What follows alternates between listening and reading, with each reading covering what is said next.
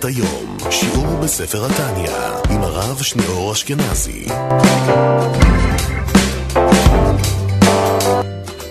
ערב טוב, מאזיני קול חי, שבוע טוב, שבוע מבורך, באתר, ברדיו, באפליקציה, בכל אתר ואתר. יישר כוח לטכנאי ההקלטה והצילום שלנו. רב מנדי אור, שבוע שני של אדר. ברוך השם, ימים של שמחה, ימים של התעוררות, שכל אחד מחפש את הדרך להיות יותר קרוב, יותר רוחני, יותר משמעותי. ואנחנו רוצים באמת לדבר על נושא שנותן כוח, נושא שמלמד איך לחיות. על רגש שבא מתוך שכל. על רגש שבא מתוך הכוונה מוחית, מתוך חיים של מחשבה, חיים של התבוננות, ולא רק רגש טבעי, ספונטני, איך שזורם לי. אנחנו רוצים לדבר על אחת הנקודות הנעלות והעמוקות ביותר שדיברנו עליהן מתחילת השיעורים בתניא, ובגלל זה, היות שבכל אופן, אה, שעת ערב וכל אחד עם הטרדות שלו, אני רוצה להתחיל עם משל מאוד מאוד עממי, מאוד מאוד פשוט, שהוא כשלעצמו ייתן אה, לכל אחד ואחת הרבה כוח, ואחר כך אנחנו נסביר את הנמשל באמת באותיות מאוד גבוהות ונשגבות, הנושא שאנחנו רוצים לדבר עליו היום. לפני אה, משהו כמו חמש-שש שנים, זה היה בתקופה הזו של תחילת חודש אדר, ממש בתחילת חודש אדר, שמונה וחצי בערב. נסעתי מראשון לכיוון אלקנה, לכיוון אה, השכונה הצפונית באלקנה, שם קהילה דתית-לאומית שקיימה, סיימה איזשהו פרק בשיעורי צורבא דה רבנן ושיעורי הלכה, והם רצו ככה לערוך איזושהי התוועדות לכבוד הסיום של המסכת, הפרק, הסוגיה שהם סיימו, והייתי אמור להגיע אליהם מאוחר, תשע וחצי, רבע לעשר. אני יוצא ככה מראשון, שמונה וחצי בלילה, רבע לתשע, כבישים יפים, צריך לנסוע את כביש ארבע, אחרי זה ימינה לכביש חמש, לכיוון אה, אריאל, לכיוון אלקנה, ואני מתכוון ככה לנוח קצת, ליהנות מהדרך, תחילת הדר, נהיה טיפ-טיפה אביב מתקרב, מזג אוויר יפה בלילה, אני פותח את החלונות ככה, רוצה קצת שקט, להיות עם עצמי אחרי יום שלם של עבודה. אני רואה שטלפון מצלצל עוד פעם ועוד פעם ועוד פעם כזה, ברגע הראשון באמת לא היה לי חשק להרים, אבל היה נדמה לי שזה מספר שכבר חיפש אותי כמה פעמים, ואמרתי, אתה פנוי, זה לא יפה. הרמתי את השיחה. הייתה אחת השיחות הקשות שקיימתי בחיי. סיפר לי היהודי סיפור כל כך נוגע ללב, באמת, אה, הוציא לי את הקישקס. אחר כך כשהגעתי לאלקנה אני הייתי מבולבל. איבדתי חשק, זה, יש לפעמים שיחות שזוללות אנרגיה, שמוציאות לך את הכוח לחיות. והגעתי לכאן, אני לא יודע מה דיברתי, אני מבקש את סליחתם באיחור של חמש או שש שנים אה, אחורה, לא זוכר מה דיברתי, מה הקשר בין מילה, בין מילה למילה, אני לא אשם, אני דווקא כן הכנתי מה לדבר. פשוט היהודי הזה כל כך לקח לי את הלב. סיפר לי סיפור מאוד עצוב, שהם אה, נשואים פעם שנייה. אה, כל אחד מהנישואים אה, הראשונים הביא שלושה ילדים, והם כל כך רצו לעזור לילדים ולתת להם פרק חדש ותקווה חדשה בחיים, אז עזבו את המרכז, כל אחד מכר פה דירה במרכז במיליוני שקלים, ועברו לפריפריה, עברו לצפון לאיזשהו מקום. קנו שם אחוזה, בכסף שהם מכרו פה דירות במרכז, הם קנו שם אחוזה עם חצר, רק לתת לילדים תקווה ולתת לילדים עתיד, שישכחו את כל מה שהיה ויתחילו מחדש. פרק ב' שיהיה בשבילם פרק א'. הוא מספר לי כמה הם התאמצו והשתדלו, אבל זה לא הצליח. והוא אומר לי שאתמול, נדמה לי שזה היה יום ראשון בשבוע, הוא אומר לי שאתמול, אה, אשתו אומרת לו שהיא שכרה דירה חצי קילומטר מהם, שלהיות מספיק קרובה לילדים ומספיק רחוקה ממנו. ואני שומע את זה, ונהיה לי כל כך רע, אני חושב שוב על הילדים, שיתחילו שוב, ואבא... קיצר, מנסה לחשוב ככה איך אה, לעזור לו, איך זה, דיברנו קצת, דיברנו איזה חצי שעה, שתקתי, שמעתי הרבה את כל העניין, ואז נתתי לו עצה. או, למה הוא התקשר אליי? הוא רצה, הוא אמר שהאישה הזו, היא שומעת שיעורים שאני מוסר, אז הוא, הוא מבקש שאני אתקשר אליה, שאני אדבר איתה, שאני אעורר אותה, יוכיח אותה, שלא ככה מתנהגים. אני, מה אני קשור לכל העניין? לא נעים לי כל העניין? אמרתי לו, תשמע, אני אתן לך עצה. אם אתה תעשה את העצה הזו חודש, אני מוכן להרים טלפון, לנסות להיכנס לעניין, לסייע בשלום בית, זכות הכי גדולה שיש. אמרתי לו, אני מבקש ממך שחודש אחד, ארבעה שבועות, לכן אני זוכר שזה היה תחילת חודש, זה היה תחילת אדר. אני אומר, לחוד... אני אומר, אנחנו בדיוק נמצאים בתחילת החודש. אני מבקש ממך שחודש אחד, ארבעה שבועות, פשוט תשתלט על עצמך. ותגיד לה רק מילים טובות. תמצא מה לשבח אותה, מה להחמיא לה, מה להעצים אותה. אחרי שתעשה את זה פעמיים בשבוע, כפול ארבע, שמונה פעמים, אני בעזרת השם אתקשר ואגיד מה שאני יכול, והקדוש ברוך הוא ישים לי את המילים בפה. הוא אומר לי, איך אני יכול? אנחנו כועסים, אנחנו לא מדברים, איך... אני לא מבין. הראש אצלך נמצא מעל הלב? אני לא רואה אותך, אבל הראש אצלך נמצא מעל הלב? אם הראש נמצא מעל הלב, הפירוש הוא שאתה צריך לכוון את הרגש. אתה לא צריך לתת לרגש להתפרע, לרגש להיות ספונטני. אתה צריך לכוון את הרגש שלך, שיהיה בהתאם למה שהוא צריך להיות. תשב ותחשוב על מעלות שיש לה, ויתרונות שיש לה. איך הגמרא מספרת על, אה, על, על רב, שהוא על רב חייה. לא, הגמרא מספרת עליו ש, שהתלמיד ראה אותו כשהוא הולך, אה, הולך הביתה, וצורר לאשתו מתנה בתוך סודר, צורר את זה יפה כדי לתת לה, לתת לה הרגשה טובה. והתלמיד ידע שהמצב רוח ביניהם לא משהו. אז הוא אומר, הרב, אתה קונה לה מתנה ועוד עוטף בסודר, להראות את היוקר של המתנה. אז הוא אמר, היא מגדלת לי את הילדים ומצילה אותי מן החטא. אז הרי, לכל, הרי לאישה עם כל הוויכוח ביניכם, הרי יש לה מעלות. אז תשב ותחשוב על המעלות שלה ועל היתרונות שלה, ומתוך זה תראה את המעלות האלה, ובעין טובה, שמונה פעמים תגיד לה מילים טובות, ואחרי זה אני אכנס לעניין. יהודים יקרים, אני מבטיח לכם, מבטיח. אינני זוכר אם שבועיים או שלושה אחר כך, קיבלתי ממנו הודעה. הרב, הכל הסתדר. ואז ראיתי את ההבדל בין חיים ספונטניים של רגש, לבין חיים שמוכוונים, לחיים של רגש מכוון. כשהרגש מכוון מהשכל, כשהשכל מכוון את המידות, כשאנחנו משתמשים יותר בכוח העצום והנפלא הזה שהופך אותנו למדברים, שהופך אותנו למרכז הבריאה, הרי אפשר להיות אנשים חדשים לגמרי, לראות את החיים בדרך אחרת ולהתנהג אחרת. הרעיון הזה, ככל שהוא נוגע בין איש לאשתו, הוא נוגע לא פחות, וזה הנושא שלנו, בנמשל של איש ואשתו, לקדוש ברוך הוא בכנסת ישראל. אומר כאן אדמו"ר הזקן בתחילת פרק ל"ט בתניא, וזה המשך מהשיעורים הקודמים והכנה גם לשיעורים הבאים, יש ליהודי רגש טבעי לאלוקות. יש ליהודי בתוך, בתוך תוכו רגש עצמי לאלוקות, שרק צריכים לחשוב עליו. אבל יהודי יכול להגיע להישגים הרבה יותר גדולים, אם הוא יושב ויחשוב. אם הוא לא רק יפעיל את הרגש הטבעי לאלוקות, אלא הוא יושב ויחשוב על הקשר שלו לקדוש ברוך הוא, יחשוב על המשמעות של מצווה, על, ה, על, ה, על, ה, על הערך של מצווה, על המילים אשר קידשנו במצוותיו, מה קורה פה, כמו שדיברנו בשיעור הקודם, על העובדה הזאת שהוא נצחי, שעם ישראל הוא עם, עם ישראל חי, עם נצחי שלושת אלפים שנה. הקדוש ברוך הוא נצחי ועם ישראל לא כיליתם. אני הוויה לא שיניתי ואתם לא כיליתם. אם יהודי רגע יחשוב מה נותנת לו המצווה, לאיזה גבהים היא מרימה אותו, לאיזה פסגות היא מחברת אותו, אלא אין סוף שאין שום דרך אחרת להגיע אליו. הרי אז המצווה הייתה אחרת לגמרי. אומר אדמו"ר הזקן, נכון שלכל יהודי יש רגש טבעי לקדוש ברוך הוא. יכול יהודי רגע לפני המצווה לחשוב לעצמו, אני בן של מלך, זה המציאות האמיתית שלי, המצווה זה הדבר שמשקף אותי, וגם יהיה לו דחף לקיים את המצווה. הוא לא יעשה אותה בכורח, הוא לא יעשה אותה כאנוס, הוא לא יעשה אותה חס ושלום עם קרחץ, עם הנחה. הוא יעשה אותה עם, עם רצינות, עם הבנה שזה עניינו בעולם. ועדיין זה לא דומה לאדם שמבין מה הוא עושה, אדם שיושב ומבין מבחוץ, לא מתוכו. לומד בפשט רמז דרוש סוד. מה הוא מחולל עכשיו במצווה הזו?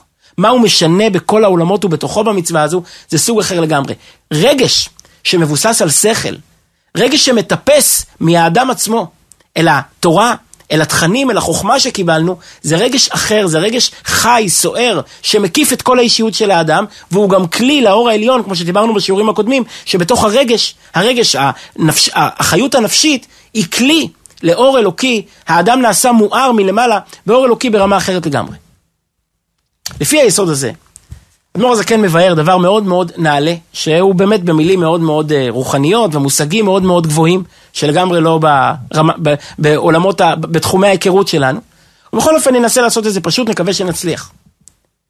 אומר אדמו"ר הזקן, עכשיו אני מבין את המעלה של אדם על מלאך. המעלה של אדם על מלאך, מפתיע, נכון? כתוב בעץ חיים שמלאכים הם מעולם היצירה. ואילו האדם, נשמות הצדיקים, הן מגיעות עד עולם הבריאה. ולא רק זה, לא רק נשמות הצדיקים, אלא למעשה כל אדם שעבד על יצרו, שכפה את יצרו, לפחות מפעם לפעם בשבת וראש חודש, ימים של עליית העולמות, והיה מדי חודש בחודשו ומדי שבת בשבתו, יבוא כל בשר להשתחוות לפניי. בימים גדולים של עליית העולמות, למעשה כל נשמה זוכה לעלות מעולם היצירה לעולם הבריאה, מגן עדן התחתון לגן עדן העליון. יש עמוד שמעלה מעולם היצירה לעולם הבריאה, וכל נשמה זוכה בימים של עליית העולמות לעלות מעולם היצירה לעולם הבריאה. איך זה ייתכן? מהי מעלת האדם על המלאך? אז זה נושא מאוד מעניין, בואו נפתח אותו. מי יותר נעלה, אדם או מלאך? לכאורה, מלאך יותר נעלה, נכון? המלאך הוא משרת עליון, הוא משרת של הקדוש ברוך הוא. המלאך נשלח כדי לדון את האדם, כדי להדריך את האדם, כדי לכוון את האדם. חס ושלום, חס וחלילה, לא עלינו ולא על אף אחד מישראל, כדי לקחת את נשמתו של האדם. המלאך הוא משרת עליון, הוא משרת של המלך, כדי לטפל באדם, כדי לעשות דין, וכך גם להפך, כדי לתת שכר לאדם. אז המלאך בא מלמעלה והאדם בא מלמטה. אז לכאורה כל אחד יגיד שהמלאך יותר גבוה מהאדם. אבל אפשר להסתכל על זה גם להפך. אמרנו עכשיו שהמלאכים הם מעולם היצירה והאדם הוא מעולם הבריאה. אפשר לדבר על זה גם במילים יותר פשוטות שגם אנשים פשוטים כמונו מבינים אותם. הרי האדם הוא זה שקובע את הדין של עצמו. אם האדם קובע את הדין של עצמו, אז הוא קובע איזה מלאכים יטפלו בו. המלאך הוא רק משרת, לשרת את הדין. הוא השוטר שמבצע את הדין. אבל האדם הוא הרי זה שקובע איזה דין יהיה. לאדם הרי יש אפשרות לשנות את גורלו מן הקצה אל הקצה, ואז במקום לקבל את מלאך גבריאל, מלאך של גבורה, הוא יקבל מלאך מיכאל, או מלאך רפאל, יקבל מלאכים של חסד. אברהם אבינו, קודם היה אברהם אבינו, ואז הוא זכה ששלושה מלאכים יבואו אליו. אם הוא לא היה אברהם אבינו, הרי שלושה מלאכים לא היו באים אליו. אז מי קודם למי?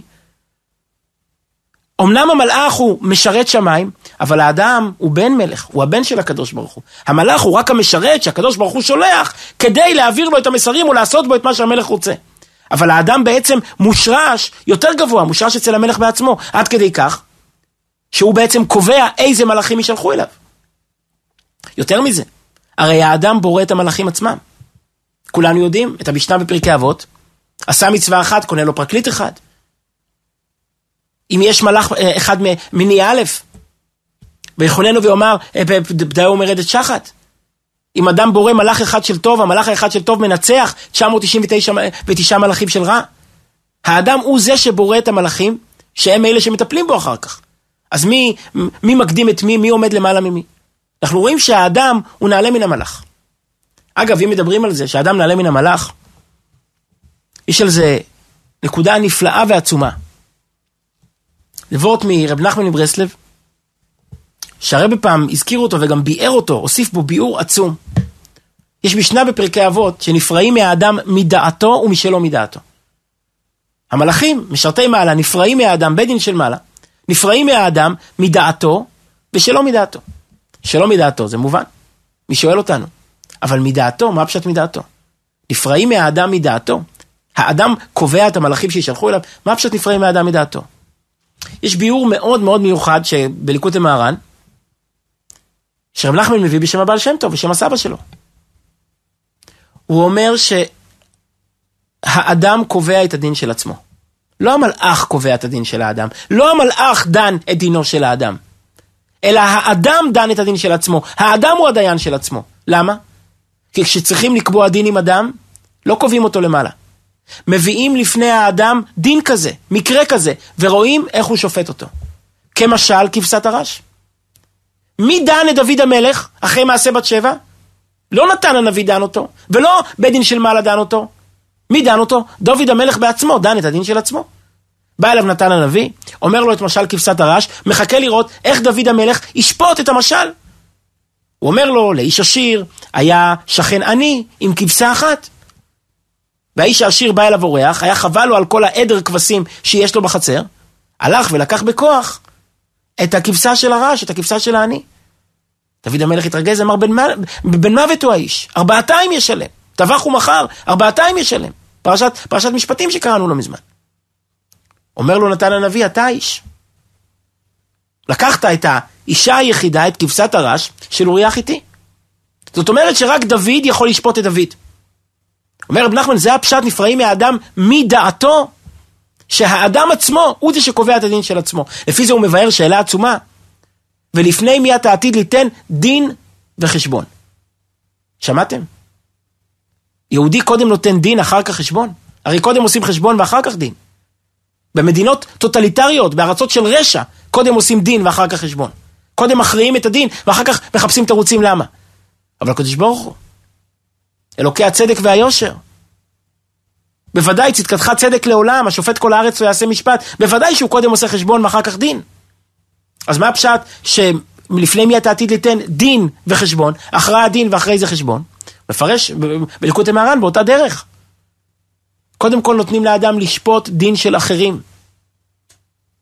ואחרי זה עושים איתו חשבון בהתאם לדין שהוא עצמו פסק. אז בסוגריים, מפה רואים כמה חשוב אה, ללמד זכות על אדם אחר. על כל פנים, מה נוגע לענייננו? שאל פעם רבי למה באמת זה ככה? למה המלאכים צריכים להביא את הדין לפני האדם עצמו, שהוא ידין, המלאך לא יכול לדון אותו? אמר הרבי כן, כי יהודי הוא בן של הקדוש ברוך הוא. מלאך שופט יכול לדון את הבן של המלך? רק המלך בעצמו יכול לדון את הבן של המלך, או הבן של המלך בעצמו יכול לדון את עצמו. אבל שום משרת לא יכול לדון בן של מלך. אז הנה ראינו שהאדם יותר נעלה מן המלאך. וכמו שהזכרנו שהאדם מגיע עד עולם הבריאה, הצדיקים, ולא רק הצדיקים, אלא מעת לעת כל נשמה מגיעה עד עולם הבריאה, ואילו המלאכים מגיעים רק עד עולם היצירה. מה מונח כאן? מפתח אדמו"ר הזקן נקודה עצומה ומיוחדת. המלאכים נמשלו לחיות. איך אנחנו קוראים במרכבת יחזקאל, פני אריה אל הימין, אה, פני שור אל השמאל. המלאכים נמשלו לחיות. שרפים וחיות ואופני הקודש, המלאכים מוגדרים בפינו בשם בעלי חיים כביכול. מה הפשט? למה המלאכים, ואילו האדם, האדם עומד מעל בעלי החיים. אז המלאכים כביכול נמוכים מהאדם, כי המלאכים דומים לעולם החי. ואילו האדם נמצא בפירמידה יותר קרוב מעולם, יותר גבוה מעולם החי. יש דומם צומח חי, האדם למעלה, דצחם, הוא, הוא מדבר. מה הדמיון בין המלאכים לחיות? המלאכים פועלים בהתאם לטבעם. כמו שהחיות פועלות בהתאם לטבען. מה ההבדל בין חיה לאדם? יכול להיות, יש גם חיות עם קצת שכל, עם קצת אינטליגנציה, אני יודע, יש כל מיני בעלי חיים, אפשר לאלף אותם, אפשר להחכים אותם. יש בעלי חיים שיש להם אפילו איזושהי אינטליגנציה בסיסית, הם מתוחכמים, אני יודע, על הקופים אומרים שיש להם כל מיני, יש להם חוכמה, הם מתוחכמים קצת. אז מה, מה ההבדל המהותי בין האדם לבין החיה? שלאדם יש הרבה שכל ולחיה יש קצת שכל, זה הבדל כמותי, זה לא הבדל מהותי. מה הופך את האדם לרמה אחרת של קיום? כמו שהחיה היא לא צומח משוכלל, וכמו שהצומח הוא לא דומה משוכלל, אלא ברור שהוא נברא אחר לגמרי, מסוג אחר לגמרי. שבצומח יש גדילה, יש בו איזה שהם חיים. בחי יש נפש, ברור שהוא עולם אחר לגמרי מהצומח. כך ברור שהאדם, בקל וחומר, עולם אחר מהחי. מה מייחד את האדם מהחי? לא שלאדם יש שכל ולחי אין שכל. שהאדם עם השכל יכול לשנות את טבעו. האדם הוא יצור שכלי. הוא לא חיה עם שכל, הוא לא חיה חכמה, שהשכל משרת את החייתיות שבו. האדם הוא יצור שכלי שמכוח השכל הוא יכול להפסיק להיות חיה. הוא יכול לשלוט על המידות בכוח השכל שלו. הוא יכול מאוד לכעוס, אבל בכוח השכל להחליט ש... שהוא לא מתפרץ בכעס. הוא יכול לשנות את טבעו, גם אם בטבעו הוא יצור שאכזר, או יצור חסדן, בכוח השכל, הוא יכול לשנות את הטבע.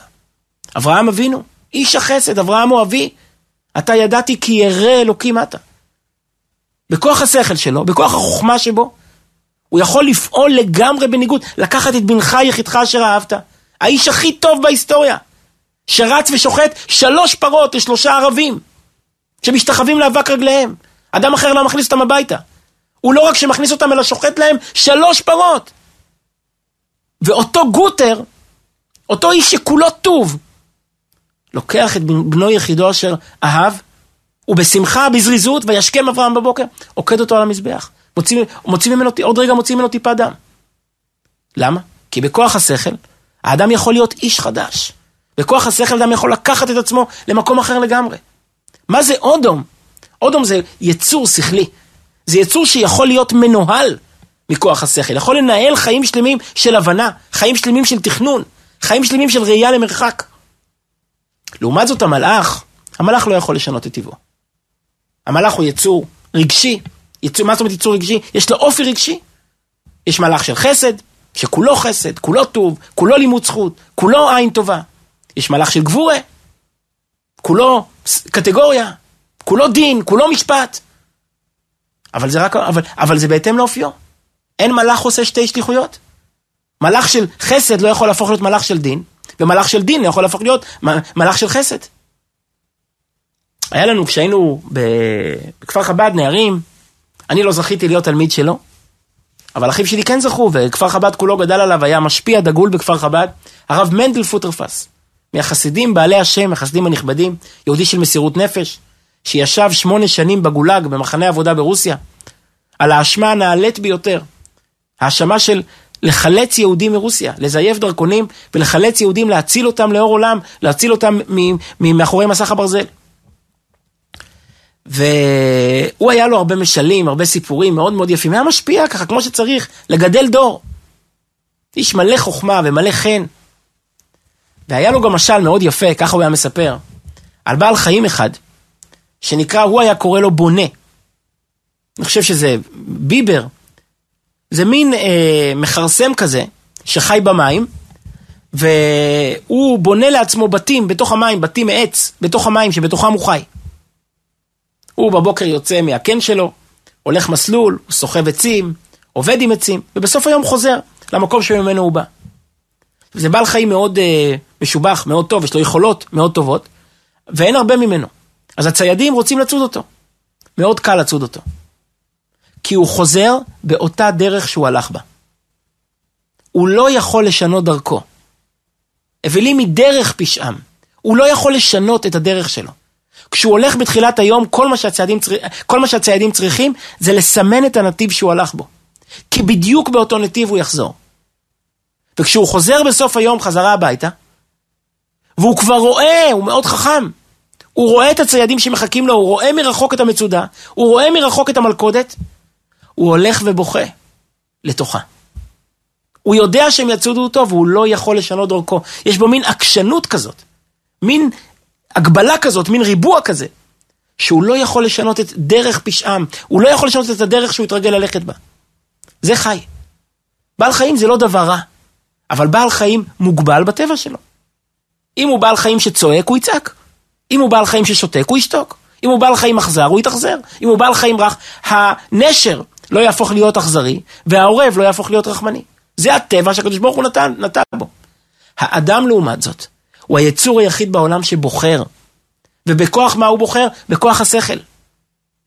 אומר אדמו"ר הזקן, זאת הסיבה שהמלאכים שייכים עד עולם היצירה. עולם היצירה זה כביכול עולם הרגש האלוקי. אם ארבע עולמות אצילות, אה, בריאה, יצירה, עשייה, הם כביכול משקפים במונחים שלנו, באלגוריה הנמוכה והגסה שלנו. משקפים, משקפים כביכול איזשהו מבנה אלוקי. כמו בפתח אליהו, איזשהו מבנה גופני לסבר את האוזן, כדי שנוכל לדמות את הספירות, שנוכל להבין איך זה עובד. אז עולם הבריאה זה העולם של החוכמה האלוקית. עולם היצירה זה עולם שעיקרו רגש. עיקרו פעילות. המלאכים שעיקרם רגש, כמו החיות, אז הם שייכים לעולם היצירה. האדם ש... שהוא בא מעולם השכל, האדם שייך לעולם הבריאה, שזה עולם גבוה יותר. אומר אדמו"ר הזקן, ההבנה הזאת, שהאדם צריך לחיות רגשות מכוונים, שלא מספיק לעבוד את השם ברגש טבעי. אני קשור לקדוש ברוך הוא, אני יהודי, אני אעשה את זה. לא. הוא מעשיר את הרגש. הוא חושב, הוא מתבונן, הוא לומד, מגיע חג, הוא חושב איך לקיים את החג. הוא לא רק לומד את הלכות החג, אלא את משמעות החג. הוא לומד מה זה מצה, ומה זה מרור, ומה זה חרוסת. הוא לומד על ההשגחה הפרטית, על בכל דור, הם, הם עומדים עינינו חלותינו, והקדוש ברוך הוא מצילנו מידם. בכל דור ודור ובכל יום ויום חייב אדם לראות את עצמו כאילו יצא ממצרים. הוא מבין מה הוא פועל עכשיו, מה נפעל בכל העולמות, איך העולמות משתנים, מכוח הברכה, מכוח המצווה, מכוח המעשה, מכוח האכילה, מכוח הטיבול. זה רגש אחר לגמרי. זה רגש שמרים את האדם הרבה אפילו מעבר למלאך. זה לא מרים אותו רק אה, מעבר לעצמו, אלא מרים אותו אפילו מעבר למלאכים, עד כדי כך שהוא משנה את הדין, משנה את המלאכים עצמם שמטפלים בו. אני רוצה לספר על זה סיפור, סיפור כל כך מרגש. מה יכול לפעול אדם? כששומע משהו, כשמקשיב לוורד, כשלומד וורד, שמכוון את עצמו עם וורד, שלא חי חיים טבעיים, חיים אה, אינסטינקטיביים, חיים ספונטניים, אלא הוא עבד של שכל, הוא עבד של מחשבה, הוא חי עם ראייה עמוקה למקום שהוא נמצא בו. היה יהודי, הרבי מאוד אהב אותו, הרבי סיפר עליו סיפורים, הרבי בעצמו בהתוועדות סיפר עליו, היה יהודי שקראו לו פרופסור ולבל גרין. פרופסור ולבל גרין היה מומחה לאפידמיולוגיה, מומחה לחקר החיידקים, מומחה בעל, באמריקה היה בעל שם עולמי. הוא היה מהמומחים היחידים שהיו חברים בצוות שחקר בנאסא, אם אה, יש חיים על המאדים. יהודי מאוד מיוחד. עכשיו, אה, הוא היה, איך אומרים, יהודי נאמן, אבל לא מאמין. הוא היה מאוד מחובר לקהילה היהודית במיניסוטה, מאוד מאוד יהודי בתודעה שלו. אבל לא, לא מאמין, לא שייך לקיום מצוות, ודאי שלא היה שייך. הגדיר את עצמו, צריך לתקן, הגדיר את עצמו כלא מאמין. למעשה הגיע לשם השליח, הרב משה פלר, הגיע שם לקהילה, לעיר, למדינה, עשה שם מהפכה גדולה וקירב מאוד את פרופסור ולבל גרין, הפך אותו ליהודי ירא ושלם, שאחר כך בעצמו ולבל גרין היה נוסע מעיר לעיר, מחוף אל חוף בארצות הברית, לקרב ולעודד סטודנטים ולהראות את הקשר בין תורה ומדע, באמת, יהודי שעשה חיל. בתחילת דרכו, כשהוא רק התחיל להתקרב, יום אחד הוא מקבל טלפון מהשליח. השליח אומר לו, ולבל, אני שומע עליך שאתה נוסע להרצאות במזרח. נוסע להרצאות בהודו, בסין, ביפן. אני מבקש ממך טובה. תזמין אוכל כשר לטיסה. אני רוצה, כשאתה נוסע, צריך לנסוע שלוש, ארבע טיסות, תזמין אוכל כשר לכל המסלול הזה. למה אני צריך אוכל כשר? אני בבית עוד לא אוכל כשר. אומר הרב, זה לא בשבילך, זה בשבילנו. אם הדיילת תגלה למישהו בסוד שוולפל גרין מזמין כשר, זה יגיע לעיתונות, וזה יעשה רעש גדול, וזה יעשה לנו, ליהודים, זה יעשה יחסי ציבור טובים. באמריקה כולם מסתכלים אחד על השני, כולם רוצים להיות גדולים וחשובים. אז אם ישמעו שהפרופסור המכובד מתעניין בכשרות, זה יעשה לנו יחסי ציבור טובים. טוב, ולפלגרין אומר לרב, אני אף פעם לא הבנתי ברבנים, אבל אם זה עושה לך טוב, אף פעם לא הבנתי ראש של רבנים, אבל אם זה עושה לך טוב, שיהיה ככה לטובה. ירים טלפון לסוכן, שנות ה-60, השנים ש... שנות ה-70 אולי, כשאדם טס, הוא יודע, הכל דרך סוכן, הוא מזמין את כל המסלול הארוך הזה ומבקש שיהיה כושר מיל, שיהיה אוכל כשר על הטיסה. בסדר. יום של, היום של הטיסה, יום תמיד לחוץ, היה בהרצאות, באוניברסיטה, בעניין, במעבדה שהוא עובד בה. הגיע בשבע בערב לשדה התעופה, הרוג מעייפות ובעיקר רעב. והחלום היחיד שלו, זה האוכל בביזנס, במחלקה ראשונה, איפה שהוא נוסע, כמו בן אדם. נו, הטיסה ממריאה, והדיילים מתחילים לחלק את האוכל, ומדלגים עליו. הוא נדהם, הוא אמור להיות הראשון, הוא יושב בביזנס. מדלגים עליו. הוא היה אדם מאוד מאופק, אבל כשיהודי רעב, הוא מאבד עשתונות. הוא קורא ליד הילד ושואל בכעס, איפה האוכל שלי? היא אומרת לו, אל תשאל פרופסור, קרה אסון, שכחנו להעלות אוכל כשר על הטיסה. באותם ימים, מניסוטה, מדינה ליברלית, איזה, מי הזמין אוכל כשר? שכחנו. עכשיו זה נהיה הרבה יותר גרוע. אם הוא יגיד אין כשר, תביא את הרף, הוא יהפוך להיות בדיחה. הוא עכשיו צריך לצום ארבע טיסות, 24 שעות, למה? בשביל לעשות טובה לרב? הוא בכלל לא דתי, הוא בכלל, בבית אין לו, הוא לא מקפיד על הפרדה בין בשר לחלב. מה הולך פה? הוא נמצא בשמיים, הוא קרוב לקדוש ברוך הוא. כועס, זו תורה וזו שכרה, ריבונו של אני רציתי לעזור לך, לעשות יחסי ציבור, מה הולך פה? ב-11 בלילה הם נחתו בשיקגו. הוא איבד עשתונות, הוא הרים טלפון לרב. הוא אומר לרב, תשמע, אני בגללך הולך להיות רעב, זה לא יהיה. מולי יש פה דוכן, למכור נקניקיות, הודוקס כאלה שמוכרים באמריקה. כמובן טרף. אני הולך להזמין שלושה סנדוויצ'ים. זה יהיה לעילוי נשמתך. הרב שותק ושותק, מה הוא יגיד ליהודי רעב באמצע הלילה? וכל כך רחוק ממנו. אבל אחרי דקה הרב אומר לו, ובל, תשמע, בשבת היית בבית הכנסת. והתחילו לדבר, מהו יהודי? מה, מה, מה, מה הכלל הגדול שעליו הכל עומד? מה המטרה בכל הסיפור הזה של יידישקייט? אחד אמר, יהודי זה מי שלומד דף היומי. השני אומר, יהודי זה מי שמתפלל. השלישי אמר, יהודי זה מי שנותן מעשר. ולבל, תשמע מה אני אומר לך. כולם טעו. את כל מה שהוזכר פה יכול לעשות גם גוי. יהודי זה מי שנתקע ב-12 בלילה בשדה תעופה בשיקגו. מת מרעב. ויש מולו ממק... דוכן למכור נקניקיות רפות. והוא יכול לקנות, והוא לא קונה. כי ריבונו של אלוהים אמר, זה יהודי. ואידך פירוש ההוא. ולבל התרגז. הוא אומר, כבוד הרב, עד עכשיו חשבתי שאתה אידיוט, עכשיו אני יודע שאתה אידיוט. וטרק את הטלפון. הוא נעמד שם בתור והתלבט אם לשים בסנדוויץ' חרדל או מיונז. אבל הוא לא היה יכול לקנות. המילים האלה של הרב יהודי, זה מי שעומד ב-12 בלילה בשדה תעופה בשיקגו, ולא קונה נקניקייה טרפה. הוא לא יודע למה, הוא לא מבין למה, פשוט קרבני שלנו מציבה. זה, זה, זה יידישקייט. והוא לא קנה. ברוך השם, הוא שרד את הטיסה, הוא חי עוד הרבה שנים, בסוף ימיו הוא עלה ארצה, היה פה אה, פרופסור באוניברסיטת בן גוריון. יהודי הוא לא חיה. אדם הוא לא חיה, ההבדל בין אדם לחיה, שאדם יכול להפעיל את הראש. אם הוא מפעיל את הראש, הוא יכול לכוון את השכל. הוא יכול לכוון את הרגש. לא רק לכוון את הרגש, הוא יכול להעשיר את הרגש. וזאת המטרה של אדמו"ר הזקן כאן. שאדם לא רק יהיה נעלה מן החיה, אלא אפילו נעלה מהנמשל החיה, אפילו מהמלאך.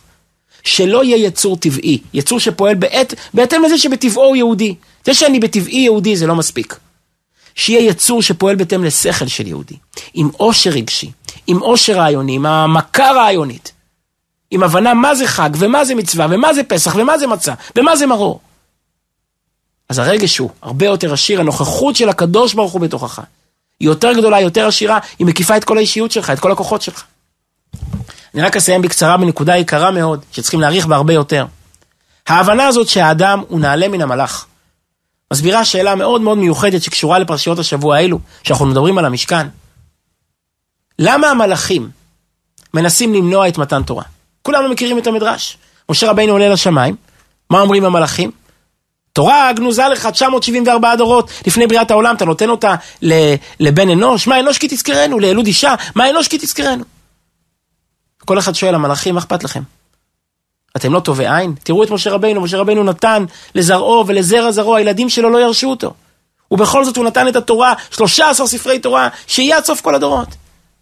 כל מה שהוא ידע הוא מסר לאחרים. מה, המלאכים חס ושלום הם רכושניים, קמצניים? מה אכפת לכם שמשה יקבל את התורה? אתם פוחדים שהוא ייקח לכם? אז תבקשו מהקדוש ברוך הוא שייתן שני עותקים. אין למעלה מכונת צילום, אין למעלה סופר שיכול להעתיק את התורה. שייתן גם לכם וגם לו. על, על מה רבים? משה רבינו צריך לעמוד, לאחוז בכיסא הכבוד, להגיד כלום למצרים ירדתם, לפרעה השתעבדתם. מה, מה, מה, מה, מה הגישפט הגדול? מתן תורה לא יצר שכפול של התורה, הוא הוריד את התורה למטה. הוא נתן את התורה לשליטה של החכמים. ואם הוא נתן את התורה לשליטה של החכמים, הוא נתן את המלאכים עצמם לשליטה של, של החכמים. כי כשהחכמים פוסקים, החודש הזה לכם ראש חודשים, הם פוסקים מתי ראש חודש? אז המלאכים צריכים לבוא לעבוד ביום הזה, לדון בראש השנה ויום הכיפורים. אם חכם פוסק בכוח התורה שכך צריך להיות, ששמש בגבעון דום, אז צריכים מלאכי מעלה. אם צדיק גוזר והקדוש ברוך הוא מקיים, אז צריכים מלאכי מעלה להיות ממושמעים לחכם הזה. יהודי בכוח השכל, בכוח התורה. ובתורתו יהגה, שהתורה הופכת להיות שלו, הוא מתעלה למעלה מהמלאך, עד כדי כך שהוא שולט במלאך עצמו. לזה המלאכים לא היו מוכנים. המלאכים מוכנים שיהיה, שיהיה ליהודי ידע, שלהם יהיה ידע ויהיה ליהודים ידע. אבל שיהודי יקבל שליטה על העולם העליון שהקדוש ברוך הוא בעצמו יבוא ויגיד למלאכי מעלה, היום ראש חודש, אז היום ראש השנה, אז היום יום הכיפורים. לזה הם לא מוכנים. מתן תורה, לתת את התורה על ידי חכמי ישראל, לזה הם לא מוכנים. וזה יהודי צריך לדעת, שברגע שיהודי לומד תורה בכוח שכלו, ומכוון במצוות בכוח שכלו, מקיים מצווה עם הבנה, עם רגש, עם עומק, הוא מתעלה למעלה מכל העולמות, עד עולם הבריאה. עד כדי כך שהוא קובע את הדין של עצמו, והוא מכוון את המלאכים שיעשו בו את הדין, והכל יהיה לחסד ולרחמים.